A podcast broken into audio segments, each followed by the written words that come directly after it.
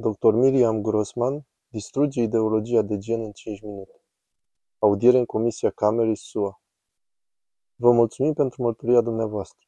Președintele acordă acum doamnei dr. Grossman 5 minute pentru declarația de deschidere. Dr. Grossman, vă mulțumesc pentru oportunitatea de a mă adresa dumneavoastră. Numele meu este Miriam Grossman. Sunt psihiatru certificat pentru copii, adolescenți și adulți, autor și membru senior al Do Not Harm, Să-mi faci rău. Am avut grijă de pacienți timp de 45 de ani. Îmi voi folosi timpul pentru a răspunde doamnei dr. McNamara. În primul rând, mă frapează că folosește expresia sexul atribuit la naștere. Sexul nu este atribuit la naștere. Sexul este stabilit la concepție și se recunoscut la naștere, dacă nu mai devreme. Dr. McNamara pretinde că opiniile sale se bazează pe știință, dar a afirma că sexul este atribuit la naștere este lipsit de orice bază științifică. Limbajul său induce în eroare oamenii, în special copiii, să creadă că bărbatul și femeia sunt denumiri arbitrare și că se pot schimba. Pur și simplu nu este adevărat. Dr. McNamara susține că intervențiile sociale și medicale sunt singurele tratamente bazate pe dovezi și că dovezile științifice arată că acestea salvează vieți.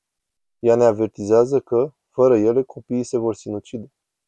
Ei bine, un număr din ce în ce mai mare de țări au interzis efectiv îngrijirea la care se referă domnia sa și, slavă Domnului, nu a existat niciun val de sinucideri sau alte catastrofe de sănătate mentală. În urmă cu 3 ani, Finlanda a impus limitări stricte asupra intervențiilor medicale pentru minori. Suedia a făcut același lucru, după ce s-a descoperit că o fată de 14 ani avea osteoporoză și fracturi ale coloanei vertebrale din cauza blocantelor de pubertate. O anchetă a concluzionat: riscurile tratamentelor antipubertate și ale tratamentelor hormonale pentru cei sub 18 ani depășesc în prezent posibilele beneficii.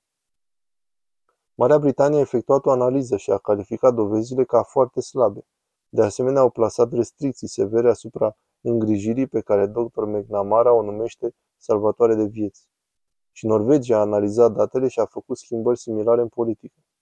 Academia Națională de Medicină din Franța a avertizat: trebuie să se acorde o mare prudență medicală copiilor adolescenți, având în vedere vulnerabilitatea acestei populații și numeroasele complicații nedorite, chiar grave, pe care le provoacă aceste terapii.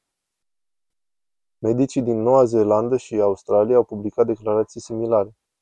Sugerează dr. McNamara că toate aceste țări resping tratamentul bazat pe dovezi și își expun copiii la riscul sinuciderii. În ceea ce privește acest punct de vedere, expertul în gen din Finlanda, dr. Rita Kaltiela, a declarat: este o dezinformare intenționată, a cărei răspândire este irresponsabilă. Toate cele 7 țări și, bineînțeles, și Florida au ajuns la concluzie: copiii nu au nevoie să le fie întreruptă dezvoltarea, fetele nu au nevoie să li se oprească menstruația și să li se facă vocea mai joasă, iar băieții nu au nevoie să le crească sâni. Ceea ce le trebuie este psihoterapie. Am și alte obiecții la mărturia doamnei dr. McNamara. Aceasta insistă că poziția sa, doar a sa, reprezintă îngrijire medicală standard. Ceea ce nu vrea să știți este că nu există niciun standard. Există o dezbatere aprigă. Iar de partea opusă ei se află figuri proeminente precum Stephen Levine, Kenneth Zucker, Paul McHugh și James Cantor, printre alții. Acești doctori sunt giganți în domeniu, au tratat pacienți transexuali, au adunat date și au publicat lucrări despre ei și nu vreau să fiu nerespectuoasă, dar asta încă de dinainte ca dr. McNamara să se fi născut. Ideea este că acei clinicieni veterani și alții care au înțelepciune și experiență sunt ignorați pentru că nu sunt de acord cu narațiunea actuală. Ei se opun intervențiilor medicale din același motiv pentru care se opun și acele 7 țări. Nu există nicio dovadă de beneficii pe termen lung, dar există dovezi că dăunează. Voi încheia citând-o pe Jamie Reed, curajoasa denunțătoare de la Clinica de Gen pentru Copii din St. Louis.